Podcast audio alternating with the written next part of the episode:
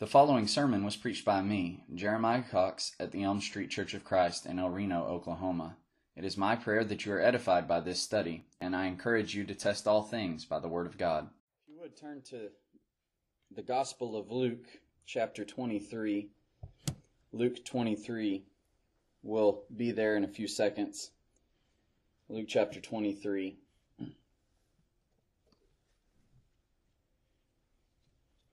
You know, you hear of how men on death row tread to their to their death. They've been sentenced to die and they've awaited that death for some time and you can only imagine the somber look on their face as they walk to their death. They're guilty.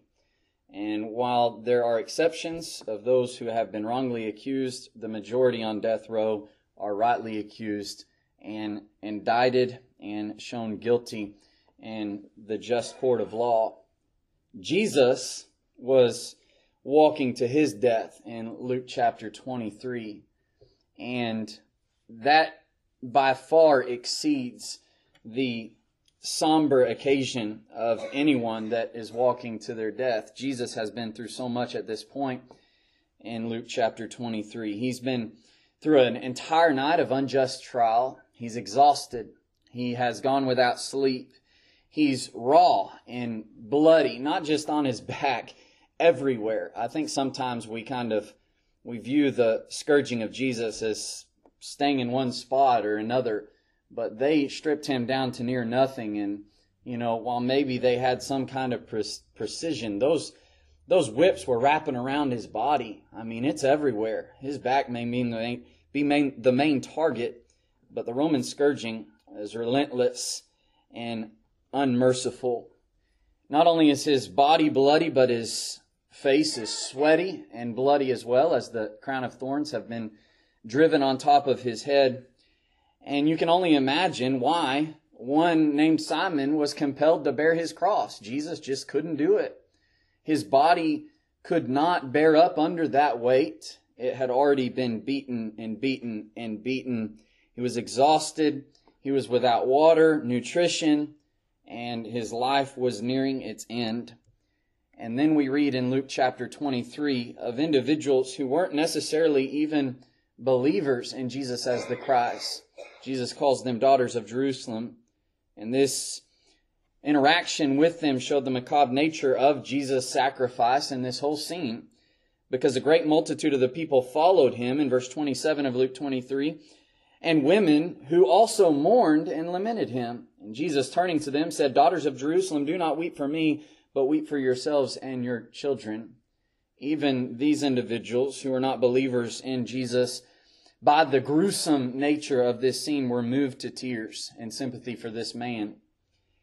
Yet, what's even more impressive than this is not just Jesus' merciful mindset of warning them of the wrath to come, but the fact that the wrath Jesus speaks of, he says, is going to be worse than what you're seeing here. Can you imagine that? Can you imagine looking on the bloodied and beat down Son of God who is just barely making it to the hill of Calvary to be raised up on a cross and crucified before individuals. And he says, you don't even know. You can't even imagine what's coming. He says, don't weep for me. Weep for yourselves and for your children. He elaborates. Verse 29, for indeed the days are coming in which they will say, blessed are the barren wombs that never bore and breasts which never nursed. Then they will begin to say to the mountains, fall on us, and to the hills, cover us. Jesus explains in a proverbial form in verse 31 For if they do these things in the greenwood, what will be done in the dry? And while we may not immediately grasp the nature of that statement, it's an ominous one. It's a scary one. Essentially, what Jesus is saying, if I, as an innocent, righteous, sinless individual, am subjected to this kind of treatment, what's going to be done to you, O sinful generation, who are worthy of all kind of wrath? We understand the nature of green wood. If you have a fireplace or have ever dealt with burning wood, you know that wood that has the sap in it, wood that is fresh cut and hasn't had time to dry out and cure, or wood that has just sat through a rainstorm. It's not going to burn. You're going to have a hard time even getting it lit. And if you, by luck and chance, uh, come to get that wood lit and it holds a flame, it's not going to hold very long. Just this past winter, I remember going to the gas station. They had those bundles of wood out there and I grabbed some and I went and I wanted to have a fire and it just would never catch on. And I kept trying and trying and trying and eventually caught on a little bit and you could hear it hissing because it was full of water. There was a storm the day before and eventually it just dwindled out. Couldn't get a fire going. And I even waited a few weeks later and I still couldn't get a fire going with that wood. It's kind of just profitless to, to be working with wood of that sort. It takes time to cure. It takes time to dry out. But Jesus is saying, if this happens to the green wood, I'm ablaze. I'm set on fire. I'm going through the worst kind of thing that you can imagine. I'm going through the worst kind of torture and I'm going to be executed in the worst way known to man, the Roman crucifixion. And if this is happening to me, what's going to happen to you who are putting me on the cross? Romans may be driving in the nails, but you're shouting, crucify him, crucify him. Vine comments on the word translated green, which denotes wood that still has the sap in it. And he says, that is, if they thus by the fire of their wrath treated Christ, the guiltless, holy, the fruitful, what would be the fate of the perpetrators who were like the dry wood exposed to the fire of divine wrath? And I want to tell you that there's a general principle put to this, that if there's an individual who's righteous, like Jesus, obviously no one has been perfect like Jesus, but Christians are supposed to be called righteous, aren't they, as their sins have been washed away. If those who are the children of God experience such treatment by the world, if they go through bad things and they're subject to negativity, God doesn't spare them from suffering, then what's going to be the end of those who have rejected Christ? If we've got it bad in life under the sun from time to time, what's going to be the end of those who aren't even right with God? What's going to be eternity for them? And what this sets up as is an ominous warning to all men with a gruesome example of Jesus compared to rebellious Israel. He's speaking of the destruction that was to come on Jerusalem because of their disobedience to God and ultimately the rejection of Christ. Israel was described as rebellious for a couple of reasons. One, they mistreated God's law, and we see a perfect example of that in Matthew, the 15th chapter. After Jerusalem had gone through a period of their history, which was really cyclical in nature, and we can read throughout the entire Old Testament of their rebellious ways, and they were led into Babylonian captivity. Jerusalem being destroyed at that time had been destroyed, I believe, four times before finally being destroyed permanently in AD 70. But when they were led into Babylonian captivity and were there for several hundred years and then came back, they had adapted a lot of that culture and that religion and, and made for themselves their own laws and traditions. And that's what we read of in the New Testament, the tradition of the elders. And what this did is it supplanted the law of God. They loosed where God had bound and they bound where God had not bound. And so they added to the law and they took away from the law. Remember in Matthew 15, the Pharisees brought a complaint against Jesus. Why do your disciples transgress the tradition of the elders? They do not wash their hands when they eat. And Jesus goes on to say, why do you also transgress the commandment of God because of your tradition? It's just a, a tradition. It didn't come from God. And not only are you just binding it as a matter of salvation, you're actually substituting that for the law of God. He gives an example of that with regard to their tradition of saying, you not, need not honor your father or mother, if you call this uh, your gift that would be to them Corban, that is a gift to God, and you give it to God instead of giving it to them, and and really they weren't doing that. It's just an excuse to to avoid having to submit to God's commands. But notice what he calls them in verse 7 hypocrites. Well did Isaiah prophesy about you, saying, These people draw near to me with their mouth and honor me with their lips, but their heart is far from me, and in vain they worship me, teaching as doctrines the commandments of men. And Jesus says, God's not going to stand for this. Verse 13. Every plant which my heavenly Father has not planted will be uprooted. All these traditions, all the doctrines you're holding on to for dear life and, and you're putting so much stock into, that's not going to save your souls. It's going to be uprooted and you with it. Along with their mistreatment of God's law, related to that is their mistreatment of God's law bearers. The teachers that were inspired of God sent to the children of Israel for their instruction and edification and guidance in righteousness so that they would be preserved. I mean, God gave them a promise in His covenant of an eternal kingdom. That time span, though, was conditional upon their faithfulness. That's why Israel as a nation does not exist to today in, in that regard as God's actual people. God's not with them any longer. They don't thrive as God's people any longer. It's because they mistreated God's word and they, they showed that in a dramatic fashion by killing the messengers God sent. Jesus speaks a parable about this in Matthew 21 verse 33. Here another parable. He says, There was a certain landowner who planted a vineyard and set a hedge around it, dug a winepress in it, and built a tower, and he leased it to vine dressers and went into a far country. Now when vintage time drew near, he sent his servants to the vine dressers that they might receive its fruit. And the vine dressers took his servants, beat one, killed one, and stoned another. Again he sent other servants, more than the first, and they did likewise to them. He's speaking of his prophets he sent to the children of Israel.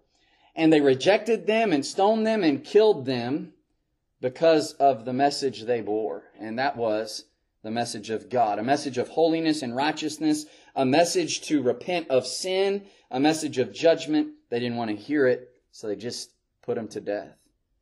You know, and the last one that would be sent is no prophet at all. Really, he's the prophet to end all prophets, the, the prophet of which Moses was a type. He was not just any prophet, he was the Word of God himself, God's Son. The parable continues in verse 37. Jesus said, Then last of all, he sent his son to them, saying, They will respect my son. But when the vine dressers saw the son, they said among themselves, This is the heir. Come, let us kill him and seize his inheritance. So they took him and cast him out of the vineyard and killed him. Notice what Jesus does. He kind of sets them up to condemn themselves of this guilt. Therefore, Jesus says, when the owner of the vineyard comes, what will he do to those vine dressers? They said to him, he will destroy those wicked men miserably and lease his vineyard to other vine dressers who will render to him the fruits in their seasons. Jesus said to them, Have you never read in the scriptures, the stone which the builders rejected has become the chief cornerstone? This was the Lord's doing, and it is marvelous in our eyes. Therefore I say to you, the kingdom of God will be taken from you and given to a nation bearing the fruits of it. And whoever falls on this stone will be broken, but on whomever it falls, it will grind him into powder. Now when the chief priests and Pharisees heard his parables, they perceived that he was speaking of them, and indeed he was. This bears implications of the punishment of Israel as they rejected Christ. It was the final straw. They rejected all the prophets. They mistreated the word of God. They continued in a state of rebellion and unfaithfulness. And God said, I'm finally having enough. I've tried to receive you back to myself. I've been long suffering. I've given you chance and chance and chance. And this is it. I sent my son and you rejected him. Doesn't get much worse than that. Something bad is about to happen. Certainly it bears implications for anyone who reject, would reject Christ as we read in verse 46. Reject Christ you'll suffer the consequences as well. But definitely it bore implications of the destruction of Jerusalem.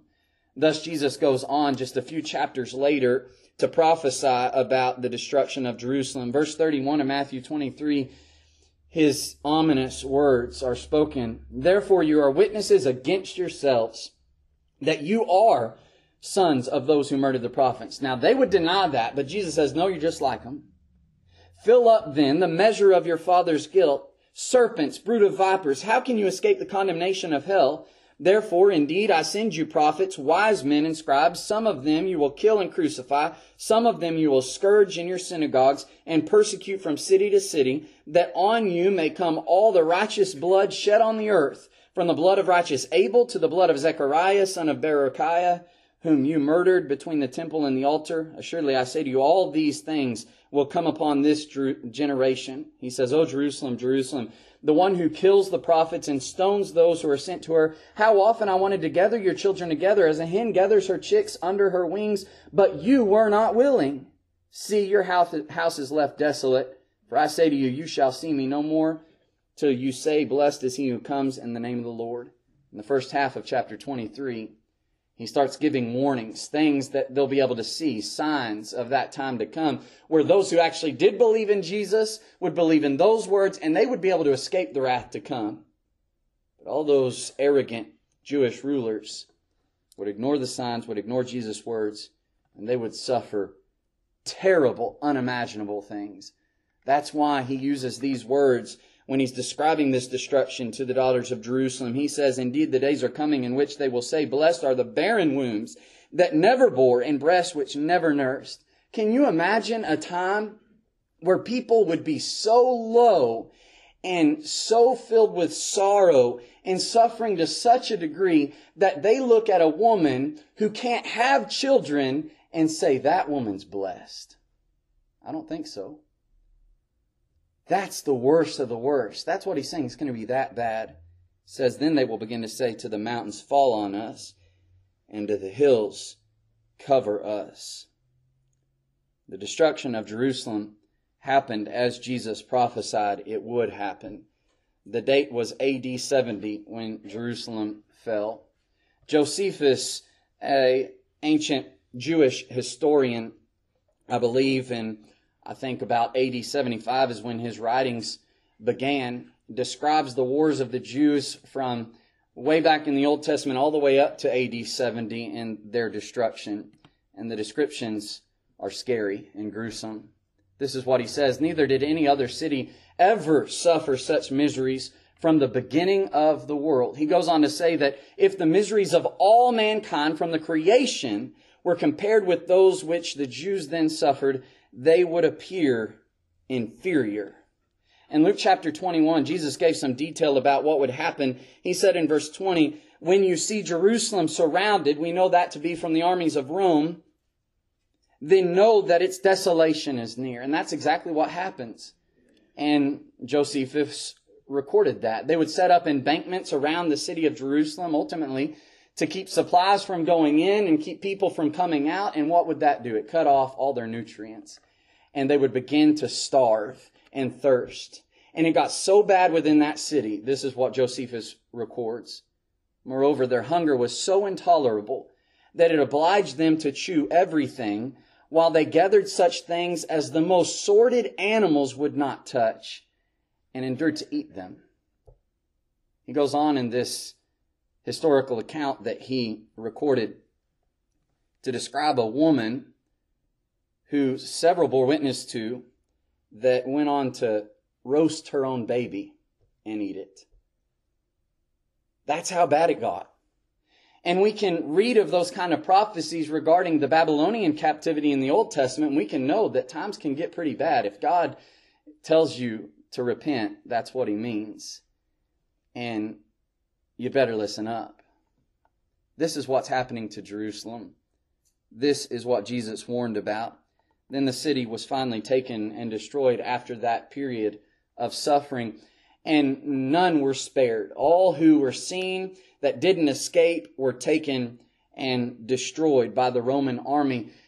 And Josephus' account, he describes how they would take individuals and crucify them to the extent that they ran out of crosses to crucify people on. It got terrible. The streets were paved with blood. He says in his Antiquities, the Wars of the Jews, Yet hath not its great antiquity, speaking of Jerusalem, nor its vast riches, nor the diffusion of its nation over all the habitable earth, nor the greatness of the veneration paid to it on a religious account, been sufficient to preserve it from being destroyed, and thus ended the siege of Jerusalem. He said there was not, there was left nothing to make those that came thither believe it had ever been inhabited. And we can understand a little bit more why Jesus said, if they do these things in the greenwood, what's going to be done in the dry? If they're doing this to a man who is the Son of God and has shown countless examples of his divinity to where you are without excuse, who has kept the law of God perfectly and he's allowed to be suffering in this way, what's going to happen to you, sinful generation? If they do these things in the greenwood, what will be done in the dry? I want us to notice this, though, that Jesus, as described as the greenwood, certainly did go through a fire of tribulation.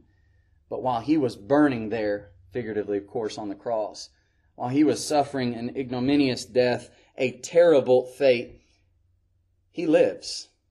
In Acts 2 and verse 23, this is what Peter said. Him being delivered by the determined purpose and foreknowledge of God, you have taken by lawless hands, have crucified and put to death, whom God raised up, having loosed the pains of death, because it was not possible that he should be held by it. But the Jews, they're dry wood. Greenwood may burn for a little while, but not be fully consumed. Dry wood doesn't stand a chance. If you get dry wood, and we know from the, the previous forest fires in, in the, the western part of our country, how fast those things burn, and that there's nothing left to dry wood when the flame touches it. There's a reason why that figurative language was so effective in James chapter 3, speaking of the tongue. See how little fire kindles that whole forest. There's nothing left to the dry wood. Like there would be nothing left to Jerusalem. But I want us to understand and emphasize further the idea behind that proverbial statement of Jesus in Luke 23 31 For if they do these things in the greenwood, what will be done in the dry? If the righteous are subjected to such suffering, Jesus perhaps suffered the worst, but every righteous individual that has ever been recorded in the history of God's people and who lives today is subjected, is not exempted from suffering. If the righteous suffer, if the children of God suffer, what's the end of the ungodly? That's scary, isn't it? It gives us something to think about and ponder, something that we can work toward escaping. I want us to understand that the suffering of the righteous is certain. They will suffer, but as greenwood may burn a little and not be consumed, so the righteous will burn, but they will not be consumed. In 1 Peter chapter 1 and verse 6, Peter says this, In this you greatly rejoice, speaking of their hope. Though now for a little while, if need be, you have been grieved by various trials, that the genuineness of your faith, being much more precious than gold that perishes, though it is tested by fire, may be found to praise, honor, and glory at the revelation of Jesus Christ, whom having not seen you love, though now you do not see him, Yet believing you rejoice with joy inexpressible and full of glory, receiving the end of your faith, the salvation of your souls. He's saying it's not a possibility.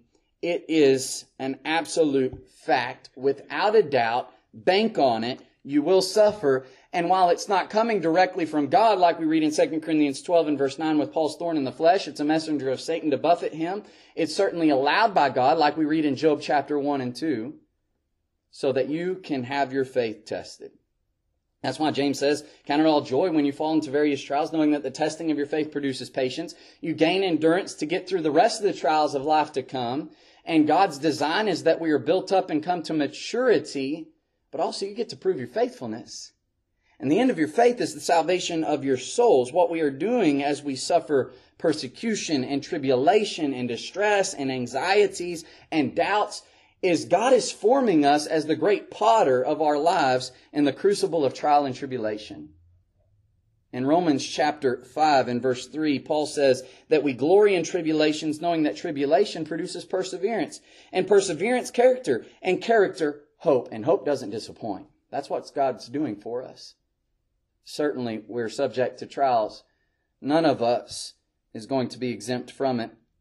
Paul notes by his own example that the road to heaven is paved with tribulation. In Acts 4 and verse 14 and verse 19, it says that the Jews from Antioch, when the apostle Paul was in Lystra preaching the gospel, came there, and having persuaded the multitudes, they stoned Paul and dragged him out of the city, supposing him to be dead. However, when the disciples gathered around him, he rose up and went into the city, and the next day he departed with Barnabas to Derbe. Notice this. And when they had preached the gospel to that city and made many disciples, they returned to Lystra, Iconium, and Antioch, strengthening the souls of the disciples, exhorting them to continue in the faith, saying, We must, through many tribulations, enter the kingdom of God.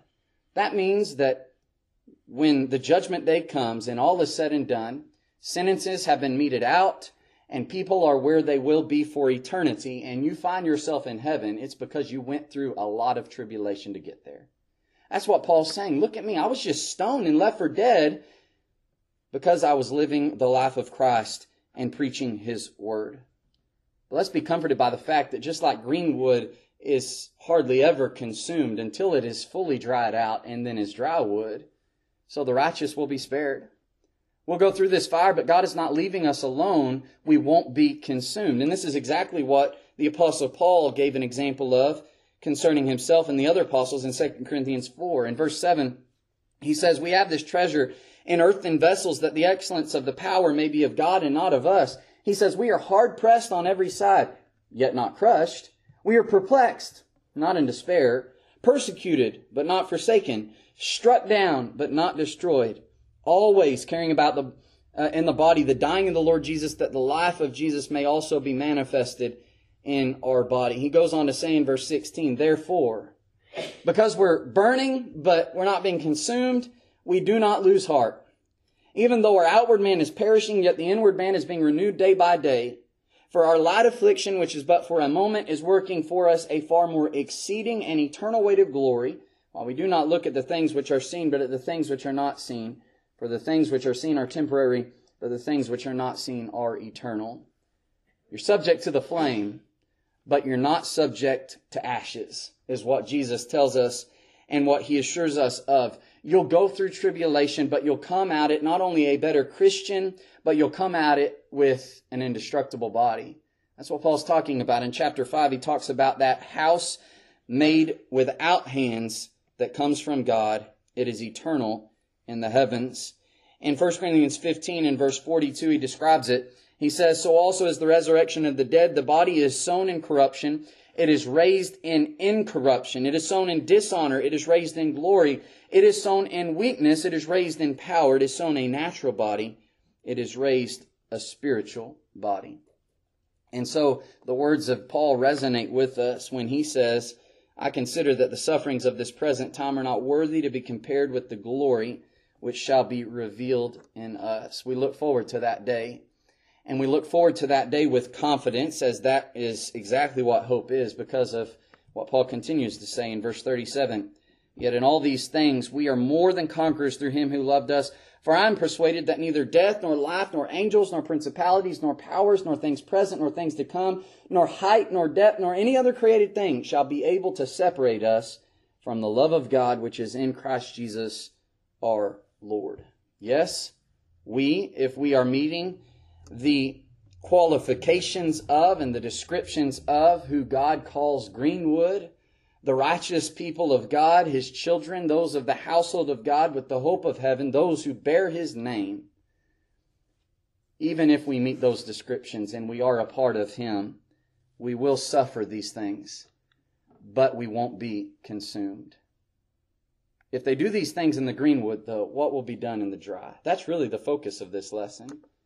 It's to emphasize how bad it will be for those who are wicked. And we know how bad it will be for those who are wicked because even those who have the hope of eternal life, because of God's grace and their submission to the gospel by faith, they're suffering unimaginable things now. And if they have to suffer now, What's going to, what is it going to be like in the end? You know, some people like to ask the question, skeptics do that is, if there's a God, why do bad things happen to good people? And that's really a logical question, they think. But as we study scripture, we understand the positive nature of the outcome of those bad things that are happening to God's people and they consider it to be a reason to not believe in God because if God is good and He's all powerful, then bad things shouldn't happen. But that's not how sin works. That's not how rebellion to God works. You see, the question shouldn't be if there's a God, why do bad things happen to pe- good people? The question should be if there is a God and bad things happen to good people, what's going to happen to the bad people? And that's sinister. Isn't that scary? If the good people suffer, and we understand God is the one who defines goodness. Those who are after his law, if the good people suffer, and God is real, then what's going to happen to the bad people? What's going to happen to the wicked? What's going to happen to the ungodly, the unrighteous, those who are not submitting to their Creator? Jesus reveals it to us in the Scripture. They'll suffer for eternity. They're not green wood who endure a flame only not to be consumed. They're the dry wood, and all that's left is ashes. And we understand that to be a description of the magnitude of the suffering and the torment in hell, fire, and brimstone. But the crazy thing about it is the same indestructible body that the righteous are going to be raised to, the wicked will be raised to as well, which means they will never be destroyed ultimately. It's not only an eternal flame, it's an eternal anguish. There was one in the Brotherhood who taught posthumously through written works that hell actually simply destroys us and we don't exist anymore. That's not what the Bible describes. The Bible describes the one who is met with a flame that they can never imagine and never have experienced before in their lives that is all consuming, yet they're never consumed. They're just continually burning. And that's the eternal death of those who are not subject to God. If they do these things in the greenwood, what will be done in the dry? We read a similar statement in 1 Peter chapter 4, setting the context, though Peter is encouraging his readers to not think these fiery trials strange. It's appointed for you. And he started his epistle with that, as we noted earlier.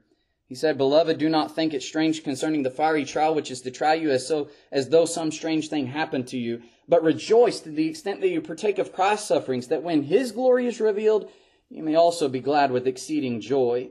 If you are reproached for the name of Christ, blessed are you, for the Spirit of glory and of God rest upon you. That is, you've submitted to his will, and that's why you're suffering. So you're right with him. You're on the right side.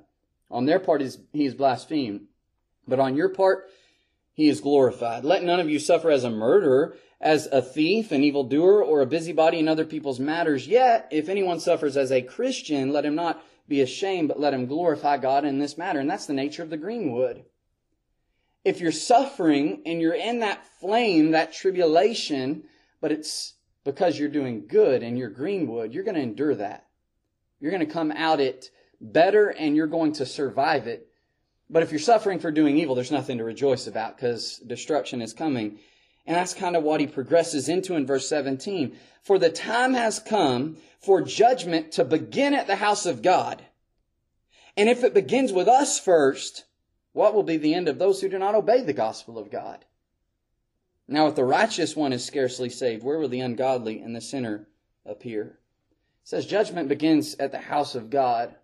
I think that's kind of twofold. It's the judgment of God. He's judging us now. When we're suffering, it's a form of judgment of God. He's judging, are you faithful or are you weak? Verse 7 of chapter 1, remember Peter said that the genuineness of your faith will be tested by that fire. That's God's judgment. He's judging you. He's judging me when bad things happen to us, whether it be by time and chance or simply because we're standing up for the truth and evil men will judge us. God is judging whether you're going to be faithful or not. And if judgment starts with us in that suffering that is allowed by God, what's going to happen in the end for those who are wicked? And in fact, that's the second part of that judgment. The wicked are judging us. In chapter 2 and verse 12, Peter says this, that they speak against you as evildoers. In chapter 3 in verse 16, they revile your good conduct in Christ and they defame you as evildoers. In chapter 4, a little bit more is given to us in verse 4. He says, in regard to these things, the abstinence of these ways of the Gentiles, they think it strange that you do not run with them in the same flood of dissipation, speaking evil of you. They're judging you. He says, they will give an account to him who is ready to judge living and the dead.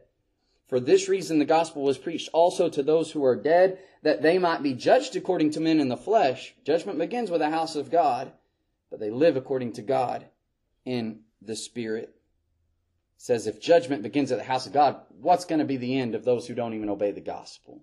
If it's so bad for us as we live for Christ, what's going to happen in the end for those who don't live for Christ right now? It's got to be bad. It's got to be bad. He likely quotes from Proverbs 11 and verse 31. He renders it in 1 Peter chapter 4.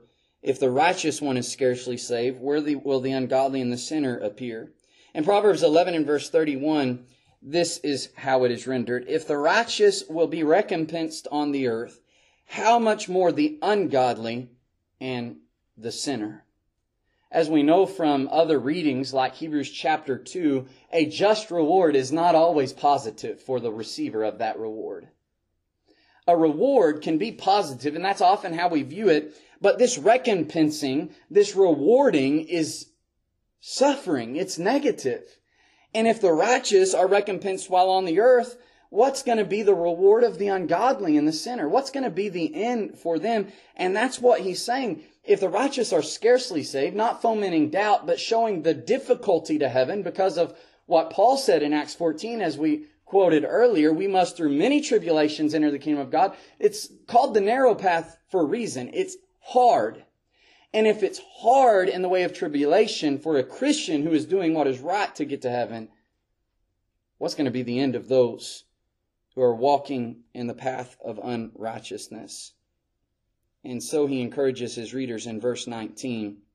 Therefore, let those who suffer according to the will of God commit their souls to him in doing good as to a faithful creator because you've got the choice of suffering now and having eternal glory or living it up now and avoiding suffering and burning like dry wood in hellfire. That's what he's saying. Because if that judgment begins with God's house, what will the ungodly and the sinner have in the time to come? And we read things like the account of the rich man and Lazarus and we see the importance of Jesus' words. If they do these things in the greenwood, what will be done in the dry? A lot of individuals, they balk at the idea of following Christ because of what it may cost them. They think it's far better to just live in the way of the world and receive the kind of pleasure that the world has to offer now than have to look forward to something that isn't going to get here in who knows how long and suffer while you're waiting. You know, I can imagine as we read in Luke chapter 16 about the rich man that he probably passed by Lazarus every single day because it says that there was a certain beggar, verse 20, named Lazarus, full of store, sores, who was laid at his gate, the rich man's gate. That's the entrance into his whole estate. And Lazarus is there every single day. He's got sores on his body. He's not got a dime to his name. The dogs are licking his sores. And I can imagine the rich man who fared sumptuously every day, who had all the wealth you could imagine, anything his heart desires, it's not kept from him because he's got the means to pay for it and receive it. I can imagine him passing by the Lazarus and saying, "Boy, I'm sure I'm not him. I'm sure glad I'm not him." I sure don't envy Lazarus. I don't want to have a thing to do with what he's going through. Yet he never considered this sobering thought that Jesus expressed to the daughters of Jerusalem in Luke 23. If, if these things happen to the green wood, what's going to happen to the dry wood? And the rich man was dry wood. And you know what? He may have never have asked that question, but he certainly got the answer. It says that the beggar died and was carried by the angels in verse 22 to Abraham's bosom, and the rich man also died and was buried and being in torments in Hades, he lifted up his eyes and saw Abraham afar off and Lazarus in his bosom. Then he cried and said, Father Abraham, have mercy on me and send Lazarus that he may dip the tip of his finger in water and cool my tongue, for I am tormented in this flame. But Abraham said, Son, remember that in your lifetime you received your good things, and likewise Lazarus evil things, but now he is comforted and you are tormented. And besides all this, between us and you there is a great gulf fixed so that those who want to pass from here to you cannot, nor can those from there pass to us. Eternity is what Jesus is saying. That's the answer to the rich man from Abraham. That you lived your life and the flame never touched you as dry wood, but now you're being consumed and it's going to be for eternity. Lazarus suffered, but as green wood, he was not consumed and he lives to this day in comfort? We've got to consider that question. As I alluded to briefly before, some hesitate to obey the gospel because what might that cause me? What, what, what am I going to have to suffer? What, what am I going to have to give up to follow Jesus and be his dedicated disciple?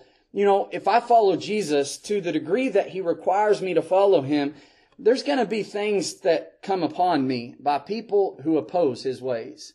And that's exactly what Jesus promises all who desire to live a godly life in Christ Jesus, 2 Timothy 3.12, will suffer persecution. Is that worth it? What if I'm ostracized? What if people don't receive me anymore? Maybe it's even my own family. The sword of Christ is very clear about the division even between you and your family that is possible. And certainly, what if Revelation 2:10 comes true in my life? That I'm faithful and death comes upon me. Is it worth it? A lot of people balk at it. A lot of people put it off. A lot of people don't want to follow Christ because of what might happen to them now. And they never consider that if you follow Christ and you're the greenwood and that is something you have to endure then, what's going to be happening if you never follow Christ in the end? What's going to be the end? If you decide to be dry wood, will you be able to withstand the judgment to come? Remember Felix and how he decided not to follow Jesus when Paul reasoned to him in Acts 24 about righteousness, self-control, and judgment to come, Felix was afraid and answered, Go away for now, for when I have a convenient time, I will call for you. He didn't consider the very words of Christ. If these things happen in the greenwood, what's going to be done in the dry? Paul's in prison. Felix is in charge of him. And now Paul is convicting him of sin, saying, if you don't do what's right and repent of what is likely, as Josephus does record, an adulterous relationship with his wife Drusilla, you don't repent of that. Judgment is coming. You need to control yourself and work righteousness. But instead of getting his life right and perhaps having to suffer for Christ and then receiving eternal glory in the end, he wanted the pleasure of here and now. We've got to have that consideration of whether the cost of not following Jesus is worth it. Not, I think we've got to ask the question, is it worth following Jesus? We've got to count the cost. Luke 14 talks about that. But then Luke 14 goes on to talk about, you've also got to count the cost of making the decision not to follow Jesus. He said in Mark 8 and verse 35, whoever desires to save his life will lose it, but whoever loses his life for my sake in the gospels will save it. Do you desire to save your life? Well, if you do, you're going to lose it. What's going to happen when judgment comes? And what will it profit a man, he says, if he gains the whole world and loses his own soul, or what will a man give in exchange for his own soul? Jesus says this in Luke 14, 31. What king going to make war against another king does not sit down first and consider whether he is able with 10,000 to meet him who comes against him with 20,000? Or else while the other is still a great way off, he sends a delegation and asks conditions of peace. That's exactly what Jesus offered Jerusalem. That's exactly what Jesus offered Israel. Peace. He offered them long suffering, and if they repented, he offered a repentance on his part of the judgment that would be to come, but they rejected it. Remember in Matthew chapter 23, he said, how often I wanted, wanted to gather you as a, as a hen gathers her chicks under her wing, but you were not willing. The fact of the matter is, is we can't withstand the opposition of Christ in judgment his word will judge us in that day, John 12 from verse 48. And unimaginable things are in store for those who don't submit to him now.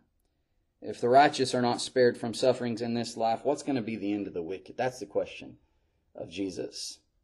The end of those who are wicked is the eternal fire that Jesus describes in Mark 9 and verse 48 where the worm does not die and the fire is not quenched. Revelation 14 and verse 11 says that the smoke of their torment ascends forever and ever, and they have no rest day or night who worship the beast in his image and whoever receives the mark of his name. Is it worth it to suffer for Christ? Take Christ's word for it. It's far better than the alternative. If you're here this evening, I've not obeyed the gospel of our Lord, we want to extend that invitation to you so that you can escape the wrath to come. Israel could have done it, but they didn't. And recorded forever in the annals of history are the gruesome facts of that destruction and the misery that was there. We should learn from it and we should accept God's gift of forgiveness and salvation. You can do so by being baptized into Christ for the remission of your sins this evening. But we don't know how long God will be long suffering. So do it now before it's everlastingly too late. And if there's any other spiritual need that we can assist you with, the invitation is offered to you as well. Come forward while we stand and sing that song which was selected.